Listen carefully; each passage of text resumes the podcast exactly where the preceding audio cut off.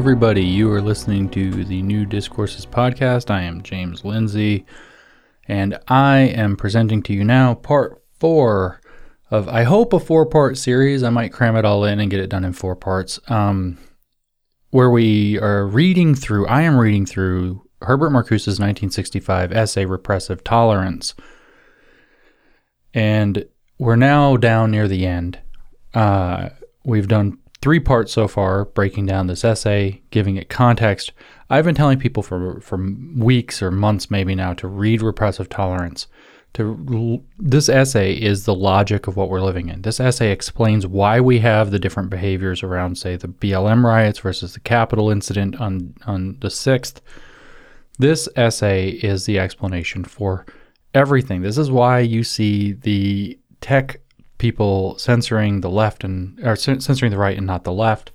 Um, this is the the fundamental asymmetry of our society. And what's happened is that repressive tolerance has become the dominant logic of the left. I would say that wokeness is, in some sense, the uh, tools of critical theory combined with the logic of repressive tolerance, combined with a bad reading or a narrow reading of the epistemology, the truth the, the relevance of truth and knowledge uh, from postmodernism, and then applied to identity politics. So that's sort of what woke is, and I w- really want to drive home that wokeness operates on repressive tolerance, and it's not just wokeness operates on repressive tolerance. If you want to ask the question, why is it that left wing protests like the BLM riots were somehow more important or exempt from COVID restrictions, whereas right wing protests were absolutely super spreader events every time. The reason is because repressive tolerance. So here we are in part four. I've read most of the essay out loud and broken it down and explained it. Parts one, two, and three laid out the essay. I, I should summarize them, but I want to do it briefly. In short, we can actually just start by saying, that up to this point in the essay, and I'm actually going to reread the last two paragraphs, so I'm not going to editorialize as much as I do them from the end of part three because they're so important. Uh, up to this point, the essay has laid out an argument roughly that critical theorists like Herbert Marcuse, neo Marxists like Herbert Marcuse, are the ones who have the right to decide what we should be tolerant of and what we should be intolerant of, what types of violence are acceptable and what types of violence are not acceptable, what should be censored and what should not be censored. And he puts it quite plainly. The thesis statement, it, all kind of builds to this point. And like I said, you should listen to the other parts, go back and hear them. You don't want to miss what's going on or not understand it, but we've just got to plow ahead. This thing's really long. The thesis statement of this essay actually appears here near the bottom, about three quarters of the way in, where we're starting today, where we ended with part three. And I'll read it directly. It's a shocking sentence to actually just hear this, but this is what he writes. Liberating tolerance, then, would mean intolerance against movements from the right and toleration of movements from the left. It really says that. As to the scope of this tolerance and intolerance, it would extend to the stage of action as well as of discussion and propaganda, of deed as well as of word. The traditional criterion of clear and present danger seems no longer adequate to a stage where the whole society is in the situation of the theater audience when somebody cries fire. It is a situation in which the total catastrophe could be triggered off any moment, not only by technical error but also by, ration- by a rational miscalculation of risks or a rash speech by one of the leaders. He's mostly, I think, talking about nuclear weapons there, by the way, which is kind of legit. In past and different circumstances, the speeches of the fascist and Nazi leaders were the immediate prologue to the massacre. The distance between the propaganda and the action, between the organization and its release on the people, had become too short. But the spreading of the word could have been stopped before it was too late. If democratic tolerance had been withdrawn when the future leaders, meaning Hitler in particular, started their campaign, mankind would have been would have had a chance of avoiding Auschwitz and a world war. So he's saying that we should have silenced Hitler before we got to that point. Kind of ignores the relevance of what was going on in the, the Weimar Republic anyway, but nevertheless. He goes on, and this is where we this is the last paragraph that we explored in part 3. The whole post-fascist period is one of clear and present danger. Consequently, true pacification requires a withdrawal of tolerance before the deed, at the stage of communication in word, print, and picture. No speeches, no propaganda. Such extreme suspension of the right of free speech and free assembly is indeed justified only if the whole of society is in extreme danger. I maintain that our society is in such an emergency situation and that it has become the normal state of affairs. Different opinions and philosophies can no longer compete peacefully for adherence and persuasion on rational grounds. The marketplace of ideas is organized and delimited by those who determine the national and individual interest. In this society, for which the ideologists have proclaimed the end of ideology, the false consciousness has become the general consciousness, from the government down to its last objects. The small and powerless minorities which struggle against the false consciousness and its beneficiaries must be helped. Their continued existence is more important than the preservation of abused rights and liberties, which grant constitutional powers to those who oppress these minorities. It should be evident by now that the exercise of civil rights by those who don't have them presupposes a withdrawal of civil rights from those who prevent their exercise, and that liberation of the damned of the earth presupposes suppression not only of their old but also of their new masters. So that's where we left off last time. Hell of a couple par- of paragraphs. It is explicitly said, explicitly said explicitly said that the constitutional rights should be withdrawn from people who are on the wrong side of his argument. Their civil rights should also be withdrawn. So that's that's repressive tolerance. Those two paragraphs are the crux of repressive tolerance, and I claim that that's the logic of the left today. So now let's continue. Let's go forward. Let's finish this thing and see what else he has to say to justify this. He says withdrawal of tolerance from regressive movements before they can become active, intolerance even toward thought, opinion, and word, and finally, intolerance in the opposite direction toward the self styled conservatives to the political right. These anti democratic notions respond to the actual development of the democratic society which has destroyed the basis for universal tolerance. The conditions under which a tolerance can again become a liberating and humanizing force have still to be created. When tolerance mainly serves the protection and preservation of a repressive society, when it serves to neutralize opposition and to render men immune against, an, against other and better forms of life, then tolerance has been perverted. And when this perversion starts in the mind of the individual, in his consciousness, his need, when heteronomous interests occupy him before he can experience his servitude, then the effort to counteract his dehumanization must begin at the place of entrance, there where the false consciousness takes form, or rather is systematically formed. It must begin with stopping the words and images which feed this consciousness. Did you take all that in? This is brutal. This is this is the justification for repressive tolerance is that conservatives, which is everybody who's against his view, the neo Marxist view, we have to remember. Conservatives have to not only be silenced, but they have to be prevented from hearing the things that form their conservative opinions. Tolerance has been perverted, he says, when it serves the protection and preservation of a repressive society. And remember, for the neo Marxists, repressive society is liberal society. It's every society that's short of that utopia which lives on the other side of the communist rainbow. The end of the communist rainbow. I keep saying that wrong. It's funny.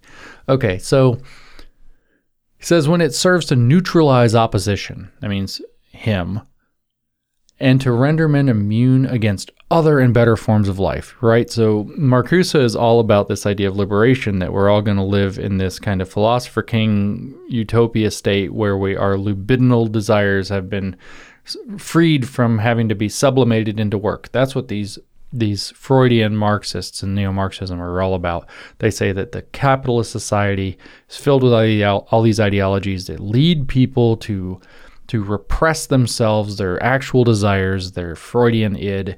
They're going to repress that and they're going to sublimate it. They're going to do they're going to they're going to discipline themselves and sublimate it into productive work. They're going to go to work all day, they're going to build products, and they're going to be consumers and they're going to buy those products. And that's the capitalist economy. Oh boy. And that's what we need liberation from. Okay, so intolerance keeps that thing going. That's the perversion of tolerance for Marcuse. And he says when this perversion starts in the mind of the individual, in his consciousness, his false consciousness from the paragraph before, his needs, when heteronomous interests occupy him before he can experience his servitude. What the hell does that mean? Heteronomous interests mean like all of the different, you know, all the, you watch these commercials. That's like, you know, you see a Nike commercial, you see a Coca-Cola commercial. That's that's Nike's interests. That heteronomous means from many different sources. So that's Nike's interests, that's Coca-Cola's interests, and those and that's GM's, that's Ferrari, that's all of these brands, all these cool things that you want all of those interests, your boss's interests, enter into your mind, enter into your consciousness. They occupy you before you can even experience the fact of your servitude. So you don't even realize you're a slave to this system, to this capitalist consumerist system, because those heteronomous interests are brainwashing you constantly. That's the false consciousness of these uh, critical theorists, of the neo Marxists. And when that happens, then the efforts to counteract his dehumanization. You might like your life, but believe me, you're dehumanized by your Nike commercial. That's what he's saying. Must begin at the place of entrance. There where the false consciousness takes form, or rather is systematically formed, because you didn't make it yourself. It must begin with stopping the words and images which feed this consciousness. To be sure, he says, to be sure, this is censorship, even pre censorship. You're not going to be censored. You have to be, it's not your speech that has to be censored. It is your, it is that which comes in and shapes your thought that has to be censored. You have to be pre censored. Your thought has to be pre censored to Marcuse. This is the most totalitarian document in the universe, just about, short of like Mein Kampf. I said that before, I think in part one. To be sure, this is censorship, even pre censorship, but openly directed against the more or less hidden censorship that permeates the free media. See, this is the standard trick with these fucking critical theorists. Everybody's already censoring you, so we're going to censor that and it's going to uncensor you. That's literally what they're that's their whole freaking argument. The society, critical race theory, the society is already racist. They say, what's the first assumption of critical race theory? It is the ordinary st- racism, systemic racism is the ordinary state of affairs of society. So therefore, everything's already racist. It's not an aberration from the ordinary state of affairs. It is the ordinary state of affairs. It's the normal science, as they say. The normal science they call racism. So the society is already racist. So they're going to intervene with racializing things, and that's going to deracialize things. That's their whole fucking argument. And here it is. Here it is. And why is he making it here? the more or less the more or less hidden censorship. You don't know it's there. Nike showing you a commercial is censoring your true thought. It's not freeing you up. And it's all throughout the free media. Now, of course, he would also be talking about things that we are experiencing now, where you have a very institutionalized narrative coming out of media. You may have noticed that CNN and the New York Times are kind of feeding you a line of shit. You might have noticed that. I don't know. I think I think I've, a lot of people have noticed it. Again, I've mentioned this a few times in the other parts. He's talking about being red pilled, and he's saying that everybody's a stupid blue pilled idiot. And if you were red pilled, you would know. But he's saying the way to red pill people isn't to show them that they're being misled. It's not to give them the truth. It isn't even to censor them. It is to pre censor that which is coming into their heads. It is to pre censor so that they can't get wrong thought into their head in the first place. It's not even about controlling your speech. It's about controlling what gets into your head to control your thought. That's what Marcuse is advocating for. This is totalitarianism. This is 1984. And why? Because obviously there's there might be pre-censorship as he calls it, but hell, you're already being censored anyway because the media is already conditioning you in terms of how you're going to think. So you're already being censored from your subversive will as it is. That's his argument. So he goes on where the false consciousness has become prevalent in national and popular behavior, it translates itself almost immediately into practice. The safe distance between ideology and reality, repressive thought and repressive action, between the word of destruction and the deed of destruction is dangerously shortened. So we live in a situation where, because of mass media, for example, somebody can incite incredible violence very quickly. So now we have to just pre censor. We can't have any wrong thought because it's too dangerous to have wrong thought. That's his argument. Thus, the breakthrough. The break through the false consciousness may provide the Archimedean point for a larger emancipation. At an infinitesimally small spot, to be sure, but it is on the enlargement of such small spots that the chance of change depends. Chance of change to the place at the end of the communist rainbow. The forces of emancipation cannot be identified with any social class which, by virtue of its material condition, is free from false consciousness. So it's not material class that frees you up from false consciousness. It's not being rich, it's not being poor. That doesn't free you up from false consciousness. Today, they are hopelessly dispersed through the society. So we're not talking proles versus bourgeoisie necessarily anymore. And the fighting minorities and isolated groups are often in opposition to their own leadership. In the society at large, the mental space for denial and reflection must first be recreated. Repulsed by the concreteness of the administered society, that's what I would like to call the matrix, to be honest with you, um, that we would, would, would red pill from. Repulsed by the concreteness of the administered society, the effort of emancipation becomes abstract. It is reduced to facilitating the recognition of what is going on, to freeing language from the tyranny of the Orwellian syntax and logic. I find that it's hilarious that he invokes Orwell here, to developing the concepts that comprehend reality. If we flash back, where did he invoke Orwell the first time in this essay, by the way? I don't remember which part it's in. Maybe it's the second part. He invokes Orwell by giving the example that preparing for war is preserving peace, which is actually true. He's got left wing utopian thought in his mind and thinks that that's Orwellian, that having a prepared army to maintain peacetime is, is somehow a contradiction. Uh, so his his view of what's Orwellian is a bit cracked. And if we fast forward to his inheritors and the woke, man, they've got some Orwellian syntax and logic down to the two plus two equals five is even happening. So, anyway, he says to freeing language from the tyranny of the Orwellian syntax and logic to developing the concepts that comprehend reality. So, he means comprehending it correctly in critical consciousness. More than ever, the proposition holds true that the progress and freedom, or that progress and freedom demands progress in the consciousness of freedom. See, you have to have critical consciousness. Everybody has false consciousness, and if you have the consciousness of freedom, freedom, if we get everybody to be critical theorists, everybody gets critical consciousness, everybody gets woke, then we have progress in the consciousness of freedom, then progress and freedom can actually occur. Progress and freedom, which means the freedom that you have in the communist utopia at the end of the communist rainbow, is it demands progress in the consciousness of freedom. You have to make people realize that they are in an oppressed state, and then they will want to be in a liberated state. Who's going to do that? Critical theorists, self appointed, of course. Where the mind has been made into a subject object of politics and policies, intellectual autonomy, the realm of pure thought, has become a matter of political education, or rather counter education. So where did they get this crazy idea to take over the schools? Aha! Where the mind has been made into a subject object of politics and policies, intellectual autonomy, the realm of pure thought has become a matter of political education or rather counter education. So you have to get into the schools, you have to educate people, whether it's working class, like Antonio Gramsci advocated for working class uh, intellectuals that were educated.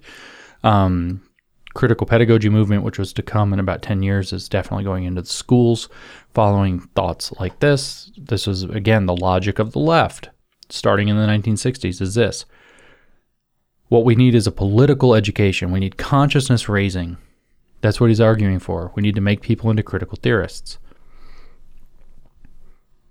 And then they can be discriminating like him and tell which kind of violence is good and bad, unlike everybody else who doesn't get to have that choice. So, where does he go next? This means that previously neutral, value free, formal aspects of learning and teaching now become, on their own grounds and in their own right, political. Teaching is a political act. There it is. Learning to know the facts, the whole truth, and to comprehend it is, a, is radical criticism throughout. Intellectual subversion. So our education has to become critical education. In a world in which the human faculties and needs are arrested or perverted, autonomous thinking leads into a perverted world, contradiction and counter image of the established world of repression. If you've read my essay on pseudo realities, what he's saying is that the given narrative is a pseudo reality. And if you gain a critical consciousness, then you become aware of that pseudo reality. And then you will be believed to have pseudo real thinking because you are perceiving reality correctly with your critical consciousness. That's kind of exactly the argument that I made is that people inside and outside of pseudo realities won't be able to tell which one is which. And I have said that the resolution to that is demanding evidence, actual empirical analysis. Um, because the world, for all the things the world is and how hard it is to learn anything about it, the one thing the world can't do is lie. Reality doesn't lie. Okay. And he says, uh, into, into a perverted world, contradiction and counter image of the established world of repression, and this contradiction is not simply stipulated, it is not simply the product of confused thinking or fantasy, but is the logical development of the given, the existing world. To the degree to which this development is actually impeded by the sheer weight of a repressive society and the necessity of making a living in it, there's your capitalism, it, repression, invades the academic enterprise itself, even prior to all restrictions on academic freedom. The preempting of the mind vitiates impartiality and object- objectivity. Unless the student learns to think in the opposite direction, he will be inclined to place the facts into the predominant framework of values. Scholarship, that is, the acquisition and communication of knowledge, prohibits the purification and isolation of facts from the context of the whole truth. An essential part of the latter is recognition of the frightening extent to which history is made and recorded by and for the victors that is, the extent to which history was the development of oppression. And this oppression is in the facts themselves which it establishes. Thus, they carry, they themselves carry, a negative value as a part and aspect of their facticity. To the great crusades against humanity, like that against the uh, Albigensians with the same impartiality as the desperate struggles for humanity means neutralizing their opposite historical function, reconciling the executioners with their victims, distorting the record. Such spurious neutrality serves to reproduce acceptance of the dominion of the victors in the consciousness of man. Here, too, in the education of those who are not yet maturely integrated in the mind of the young, the grounds for liberating tolerance is still to be created. This is just a railing call for the need for critical education. That's what this is. What he's saying is that the educational system, unless it is geared toward developing a critical consciousness to making critical theorists, it will produce people who continue to think in the way that upholds the status quo. And that's a horrific thing. And he ties that to situations where that was, again, this, uh, this appears again and again. It was prominent in section two or part two of our, our discussion on this essay. Um, you have two things happening at once where he, he says this thing is happening in the West, and then he says, look at this horrible situation where there was actually uh, a genocide or something, and it's the same thing, and it's obviously not the same thing. So he's he's creating a false equivalence to make his argument, but this is the whole point of this essay. And so, kind of a key sentence here is to treat crusades against humanity with the same impartiality as the desperate struggles for humanity means neutralizing their opposite historical function reconciling the executioners with their victims, distorting the record. Such spurious neutrality serves to reproduce acceptance of the dominion of the victors in the consciousness of man. And so we have to have a very critical education that looks, say, at the history of the United States. It makes you hate the United States. It makes it impossible to think of the, being proud of being an American because that will prevent you from reproducing the crimes of the past of, the Amer- of America. Just telling the truth, say warts and all, as they say, wouldn't possibly be enough. You actually have to slant, you actually have to indoctrinate the other way to invoke a critical or to, to induce a critical consciousness. And then you can have your pathway to the end of the communist rainbow. That's Marcuse's argument. Education offers still, he says, another example of spurious abstract tolerance in the guise of concreteness and truth. It is epitomized in the concept of self actualization. From the permissiveness of all sorts of license to the child to the constant, uh oh, self esteem movement, to the constant psychological concern with the personal problems of the student, uh oh, wokies, therapy people, a large scale movement is underway against the evils of repression and the need for being oneself. Frequently brushed aside is the question is the question as to what has been repressed before one can be a self, oneself. The individual potential is a first is first a negative one, a portion of the potential of a society of aggression, guilt feeling, ignorance, resentment, cruelty which vitiate his life instincts. If the identity of the self is to be more than the immediate realization of this potential, undesirable for the individual as a human being, then it requires repression and sublimation, conscious transformation. This process involves at each stage, to use the ridiculed terms, which here reveal their, their succinct concreteness, the negation of the negation, mediation of the immediate, and identity is no more and no less than this process. This is what I was talking about. Their belief is that capitalist society, rather than being a liberated one, forces people to, to, to repress their their libidinal drives. Remember that, that neo-Marxism is the fusion of Marx and Freud. So you're taking the Marxian theory, the Marxian process, you're putting it in the realm of culture, and then you're tying it. You're tying the idea of capitalism to Freudian analysis. And so Freud's very concerned with the id and the libido. And so this, these libidinal desires. Marcuse in 1955 wrote a book called Eros and Civilization, I've mentioned repeatedly, where he's talking about this stuff. He's saying that to become a functioning member of the society, you have to repress those those libidinous drives. You have to repress that free spiritedness and you have to sublimate it, he says, into work. You have to sublimate it into participation, discipline, and, and becoming a functioning, productive member of society.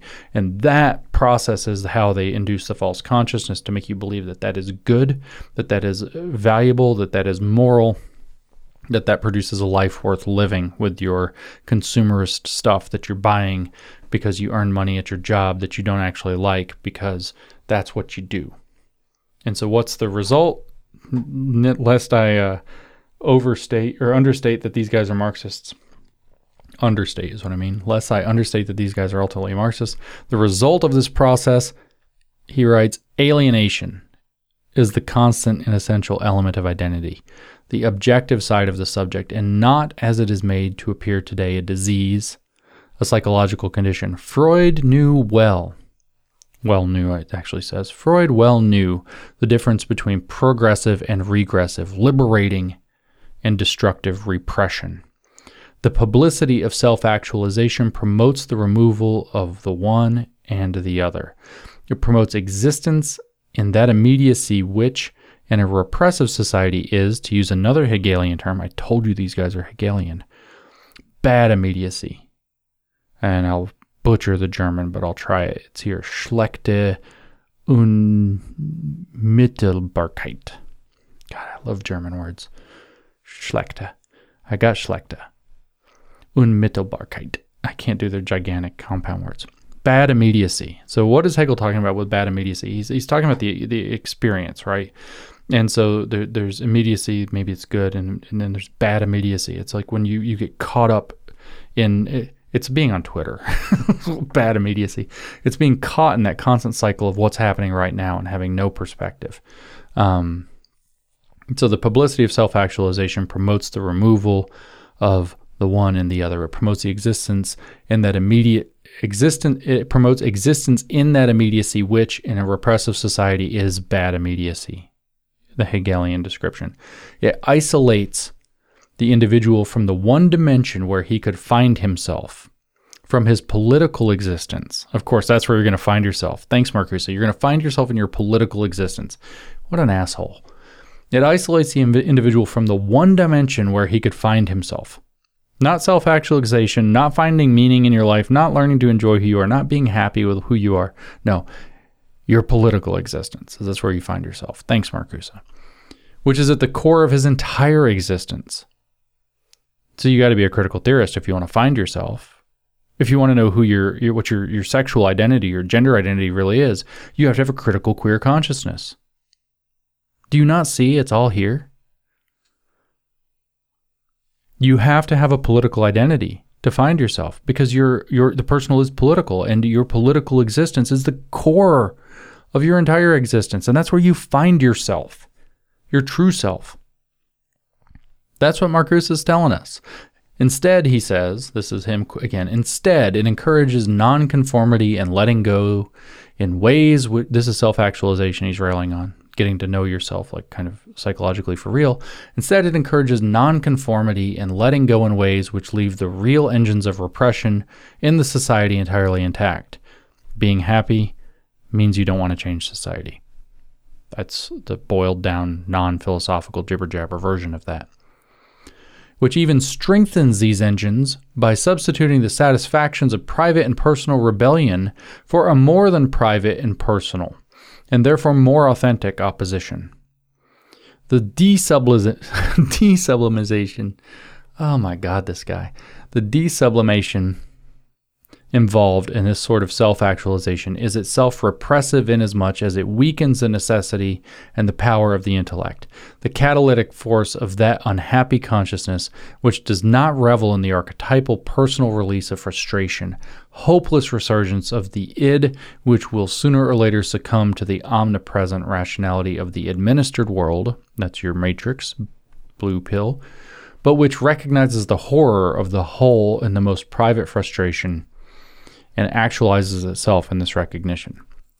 So, this argument here really is if you become happy and you get to know yourself and become satisfied with yourself, then what you're actually doing is you're desublimating and you are not doing so you're not you're not doing so in a way that turns you into a revolutionary. So that's bad. So rather than getting to know yourself and becoming content in life, rather than reaching, say, a high level of, of um, understanding if it's in your religious faith or high level of understanding of yourself psychologically or through meditation or whatever it is, any of these kinds of things. No, that would remove your political will. Instead, you have to find yourself in your political identity. And that's Marcuse's argument here. So, getting to know yourself, getting to like yourself, being happy, bad. Being discontented, political, good. Why? Because you have to be able to bring about the revolution. He talked in the previous section, we talked in part three, we talked about how his goal is a total revolution of society, total revolution that throws off all of this crap where we have to sublimate our will to, Uh, to, to be free and libidinous so that we can work and create and be productive and good members of society. So you need a political identity. Find yourself as a political identity, and then you won't be happy, but you at least will be on the right side of history. That's the argument here. Otherwise, you'll have bad immediacy. You'll care too much about living in the moment, enjoying your life, and, and when you're doing that, you're not changing the world for what Marcuse thinks is the better. So, continuing, we're very near the bottom now. I have tried to show how the how the changes in advanced democratic societies which have undermined the basis of economic and political liberalism, have also altered the liberal function of tolerance. The tolerance, which was the great achievement of the liberal era, is still professed and, with strong qualifications, practiced, while the economic and political process is subjected to an ubiquitous and effective administration in accordance with the predominant interests. So, what we have now, he says, is we have the society that's extraordinarily liberally tolerant of people, of each other, of ideas, of, of everything. And yet, the economic and political processes are captured and administrated. They are the matrix. And those are, are the matrix operating in accordance with the predominant interests.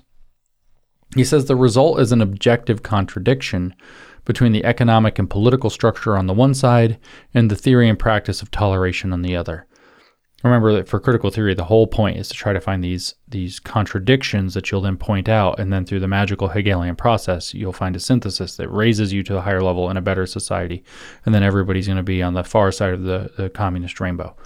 Okay, so uh, the altered social structure, he writes, tends to weaken the effectiveness of tolerance toward dissenting and oppositional movements and to strengthen conservative and reactionary forces. So, society being good strengthens reactionaries and conservatives and it undermines dissent and opposition and he would say subversive movements throughout everywhere else. So, his stuff, critical theorists.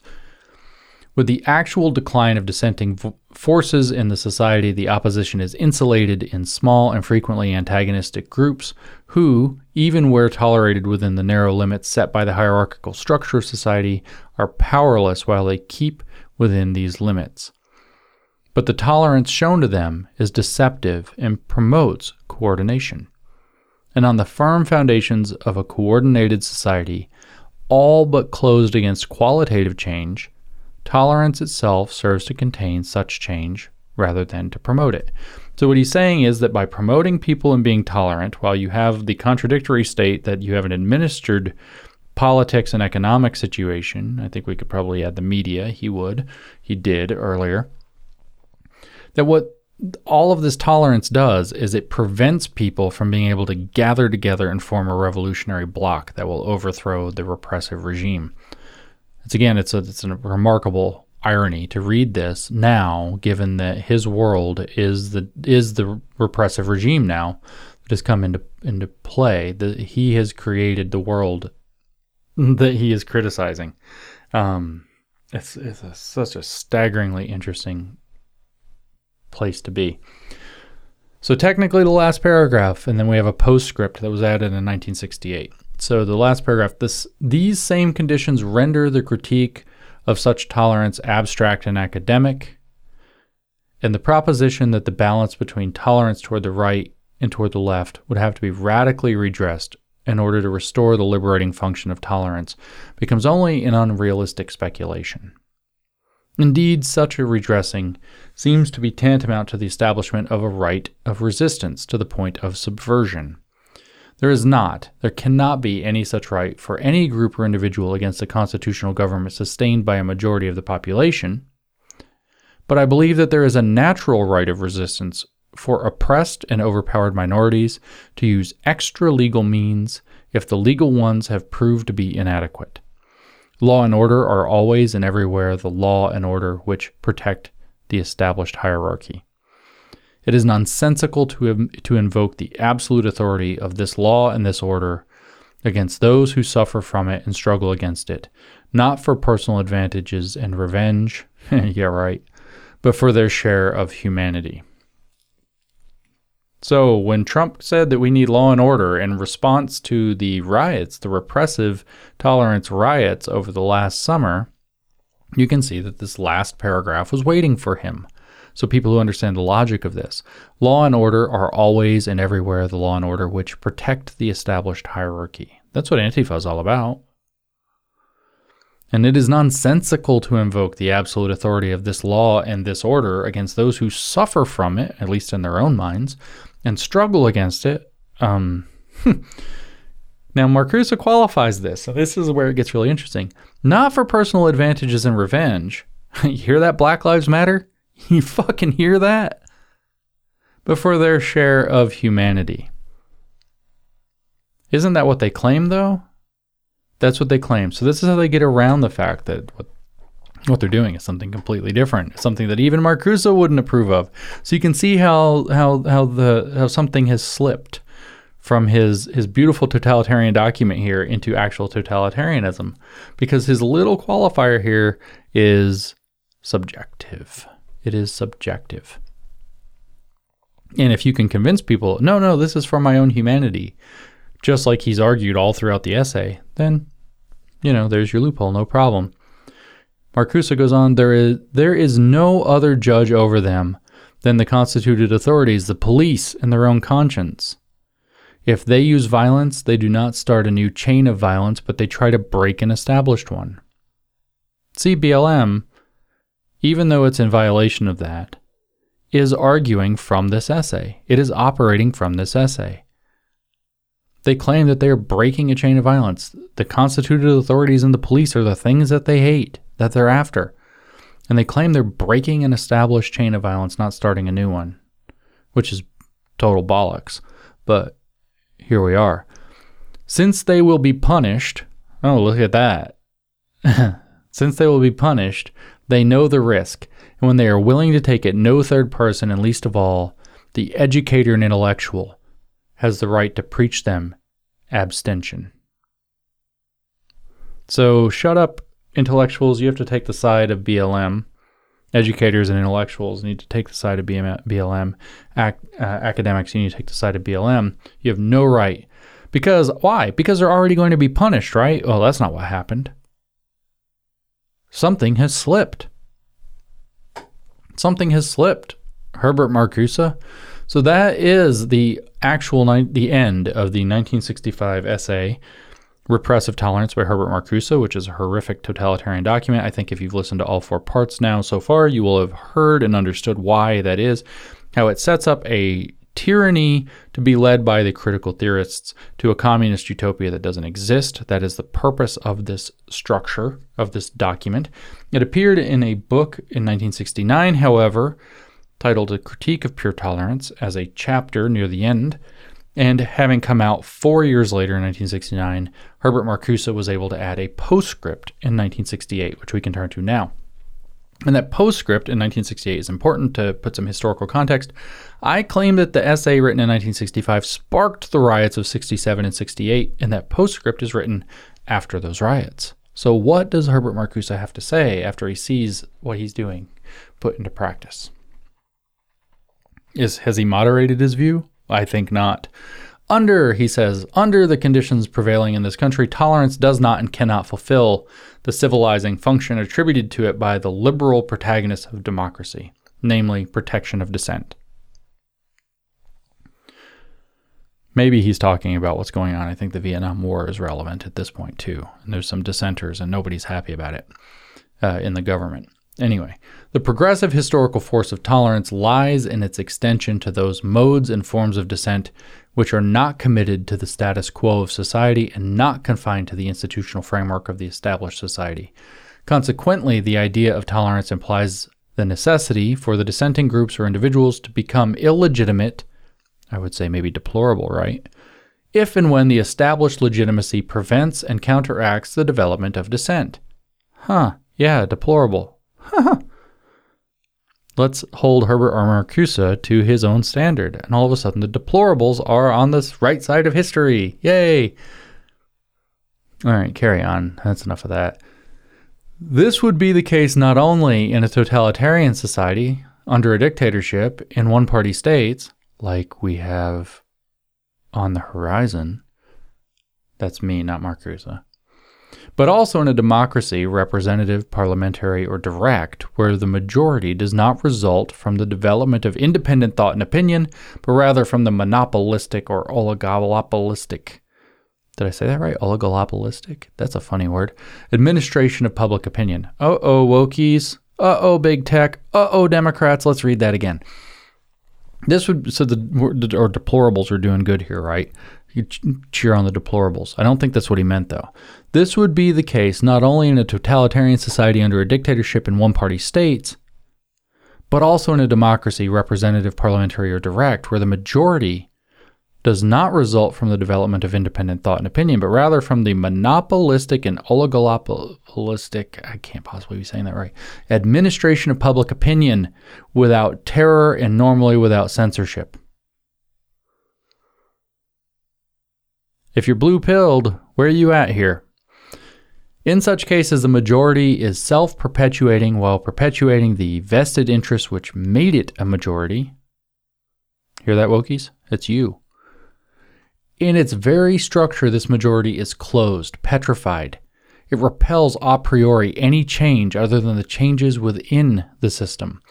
but this means that the majority is no longer justified in claiming the democratic title of the best guardian of the common interest. Got that, demo- Democrats? You hear that? Hear that, Twitter, Jack? You listening? And such a majority is all but the opposite of Rousseau's general will. It is composed not of individuals who, in their political functions, have made effective abstraction from their private interests, but on the contrary, of individuals who have effectively identified their private interests with their political functions. And the representatives of this majority, in ascertaining and executing its will, ascertain and execute the will of the vested interests, which have formed the majority. The ideology of democracy hides its lack of substance. That's an interesting passage, isn't it? That's an interesting passage right now, isn't it? So, by this qualification, if we use this qualification to determine left and right, and I know this is going to be paradoxical and awkward, but you keep hearing people say that that this political spectrum something has changed, something has twisted or shifted or moved. There's some realignment occurring. According to Herbert Marcuse's idiotic statement in the essay that right bad, left good, the definitions of right and left have switched. The thing we call the left, according to Marcuse's explanation, is the right. The thing that Marcuse, by his definition of what constitutes right, that's our left. Now, right and left, according to Marcuse's definitions, versus what we see, what we actually nominally use in our society, have flipped. So Marcuse you get this, hey, hey, left wingers, attention, any left wingers listening. This is super left winger guy. I don't agree with him in general, but this is super left winger guy. And super left winger guy is saying that you guys are the conservatives now. You guys are the ones who need to be subverted and torn down. If you are left wing and you are participating in the dominant society here, you are no longer left wing. You have lost the plot. And this is why we're seeing a gigantic realignment right now. The left has become, according to this definition of left and right, the left has become the right, but in a different sense. This is why I don't know where Marcuse. I mean, this is like the the ends of the horseshoe touching in horseshoe theory. So I don't know where Marcuse would land on what's happening now. Would he be against it with the woke, or would he be for it? It's clear that he would be against it, but it's also trying to do stuff like you know promote universal health care and climate change stuff, which he would be for. It's claiming to be on the side of the racial minorities, but it's failing that. So would he be for it or against it? It's using critical theory, which is his stuff, but in the 70s, he complained that it had become anti intellectual. And if he knew what the postmodernist element did to it in the 90s, he'd probably shit a brick. I don't know where he would sit on this, but if you accept the logic, if you accept this as prevailing left wing logic, lefties, you are the right now. And the deplorables, the Trumpers, are the are the left. They're the ones seeking freedom from oppression, and you are the oppressors. The script is flipped, bitches. Let's carry on though. In the United States, remember this is 1968, he's writing this part, that, that this tendency goes hand in hand with a monopolistic or oligopoly. I can't say that. Oligopoly. Yeah, oligopolistic, whatever, oligopoly concentration of capital in the formation of public opinion, that is, of the majority, or the power, the elites, really. The chance of influencing in any effective way this majority is at a price, in dollars totally out of reach of the radical opposition. Here, too, yeah, go start your own Parler, right? Go start your own, you got to go build your own server farm. You're going to have to build your own freaking internet, build your own cell phones, build your own app stores, build your own everything totally out of reach. It's at a price in dollars, totally out of reach of the radical opposition. Here, too, free competition and exchange of ideas have become a farce. The left has no equal voice, although now it's the right, has no equal voice, no equal access to the mass media and their public facilities. Not because a conspiracy exclude it, yes, it does, but because in good old capitalist fashion, it does not have the requiring required purchasing power. And the left, now the right, the deplorables, does not have the purchasing power because it is the right. It says left. The left does not have the purchasing power because it is the left. If you. it's so awesome. These conditions impose upon the radical minorities a strategy which is in essence a refusal to allow the continuous functioning of allegedly indiscriminate but in fact discriminate tolerance. For example, a strategy of protesting against the alternate matching of a spokesman for the right or center with one for the left. Not equal, but more representation of the left would be equalization of the prevailing inequality. Again, let's flip right and left, and all of a sudden that makes an awful lot of sense.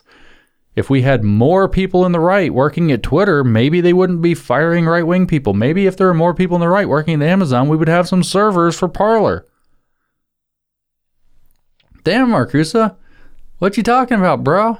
You're on my side now. Wow. Okay.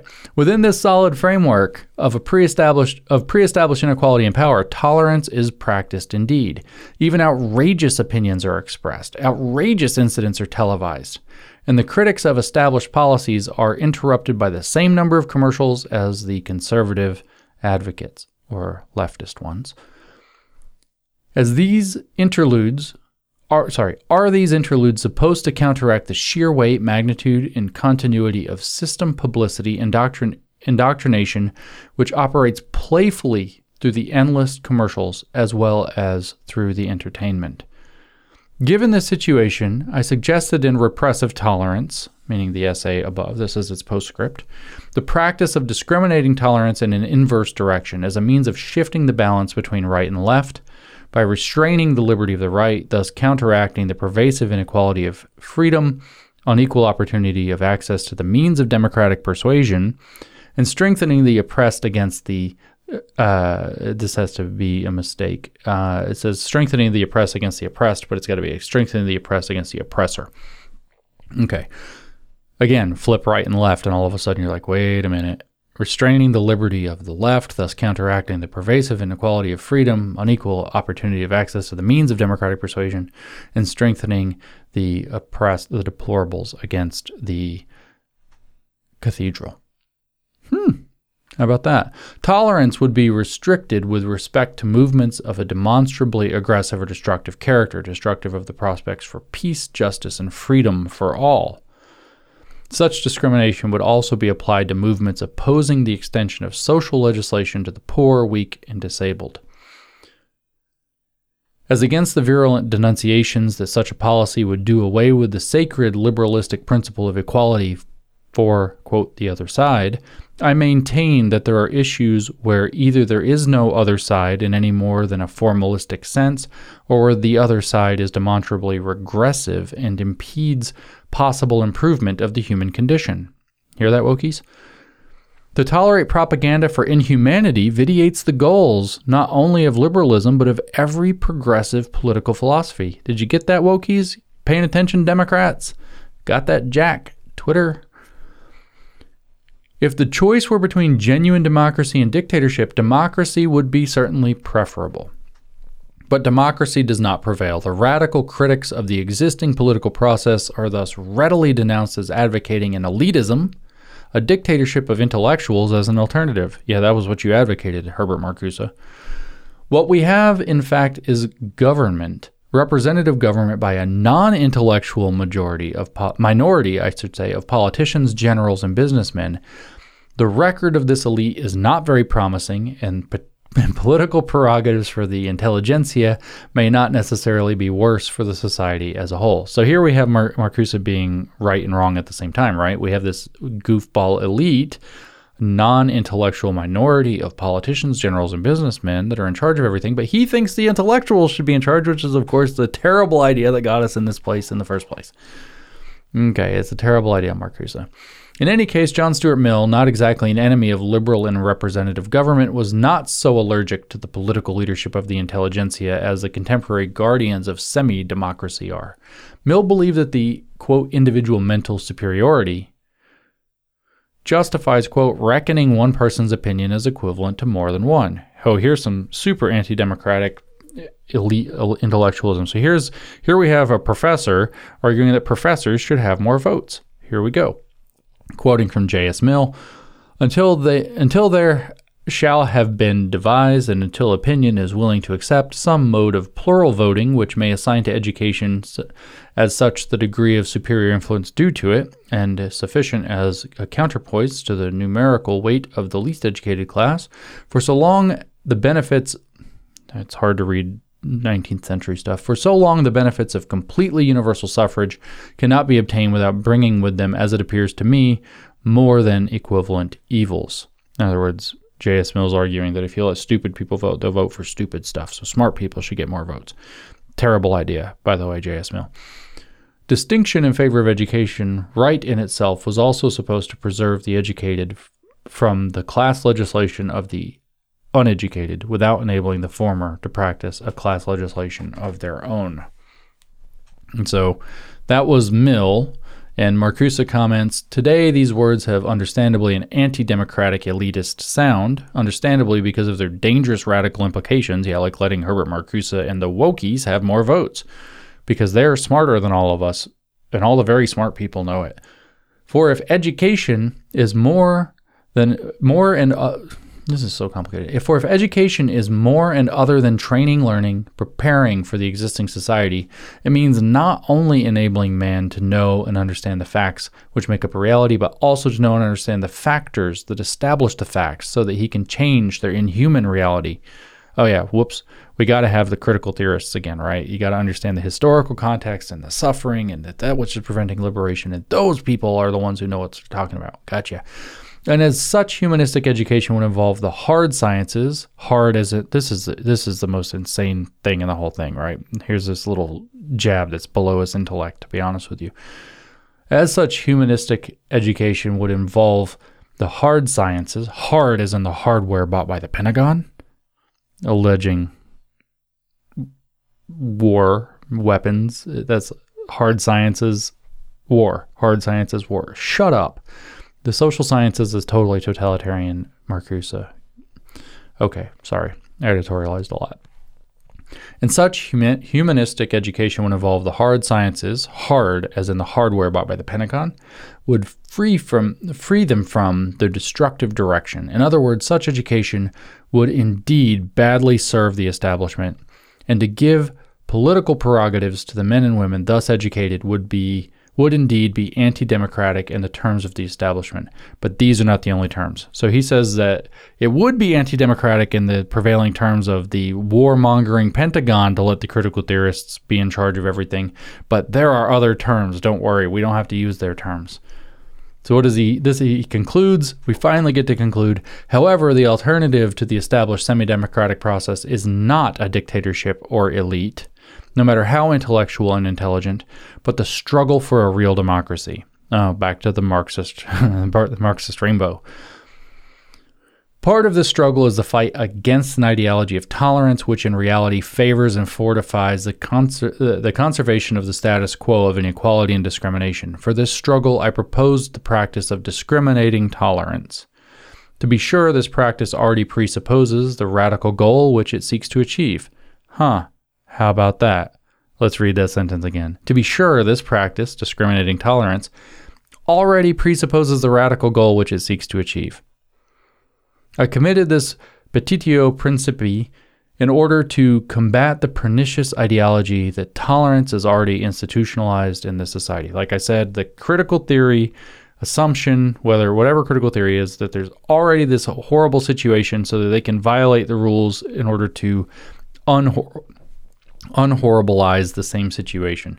The example I, I think is the most easily understood is that the critical race theorists say that everything is already racialized. So when they play the race card, as it were, they're actually leveling the playing field and thus opening the door to deracializing. So you get deracializing by racializing. And remember, these are the idiots that lecture us about Orwellian language. So he's doing it for good reasons to combat the pernicious ideology that tolerance is already institutionalized in the society. The tolerance, which is the life element, the token of a free society, will never be the gift of the powers that be. Well, uh, I think we're living that now. It can, under the prevailing conditions of tyranny by the majority, only be won in the sustained effort of radical minorities willing to break this tyranny and to work for the emergence of a free and sovereign majority. Minorities intolerant, militantly intolerant, and disobedient to the rules of behavior which tolerate destruction and suppression. The end. That is repressive tolerance in four parts. And what do we do with that? Because if Marcuse is right, and his definitions of right and left are largely the way that he seems to intend them, the deplorables, the MAGA, the whatever, the right, the conservatives right now are the left that he's describing that should be endlessly tolerated into violence, which I think, fortunately, most conservatives disagree and would want to be more principled than that and would not agree with being minorities, intolerant, militantly intolerant, and disobedient to the rules of behavior. But what he's saying is, if he's right, and luckily I don't think he's right, that it's the only way would be to be disobedient and militantly so to overthrow the powers that be. So, what's Marcuse's advocating for us now and should we take him seriously? My my suggestion is no. My suggestion is that he's been wrong on, on key points throughout but that's beside the point. We won't dwell on that. While we can we should speak to the truth. My belief is that truth is the liberating thing. Revealing the asymmetry as clearly as possible is is what you need to do. Repressive tolerance is a document that tries to justify grotesque asymmetry for a radical purpose to achieve a utopia that's not going to happen. And I think that he is wrong, and we should not copy those methods. I also think that if you learn to see that the logic we live in is the logic of repressive tolerance and you understand where it's coming from and what it's about, then it becomes more and more easy to point it out to people, show them what's going on, show them that the thing they perceive or intuit as being unfair is genuinely cooked books, and to get them to to, to, to speak up in ways that are still within still within the rules of behavior, the rules of engagement of properly liberal societies, and to set us back on the course that, for example, the founders laid down for us in 1776, if we're in the United States, or the spirit of that as we go around the world in other Western democracies. So here we have then, in this the end of part four, in four parts, Herbert Marcuse's 1965 essay, Repressive Tolerance, I think you can agree, if you've listened to all four parts now, that it's certainly a horrifically totalitarian document that is being used to try to usher in a utopian vision. It's explicitly mentioned that that's kind of what it is, but he tries to skirt around it and pretend it's not, and that it's a horrific thing. But it's also a weirdly ironic document now that it has taken on the power that it claimed to be trying to fight. It has become the dominant hegemonic power of our society, logic of our society. And it is the thing that that is the problem that it tries to describe. And it, it, has got a kind of exquisite and delicious irony about it for that. So this is where we are. This is this is repressive tolerance. I think it's the most important thing to understand right now, more important even than postmodernism, although postmodernism is still quite important to understand for what's going on as far as what's happening in the world today, to understand what's going on with big tech, to understand what's going on with the Democratic Party, to understand what's going on with its its other, you know, global politics and supranational politics. This is the logic of the world of the left today.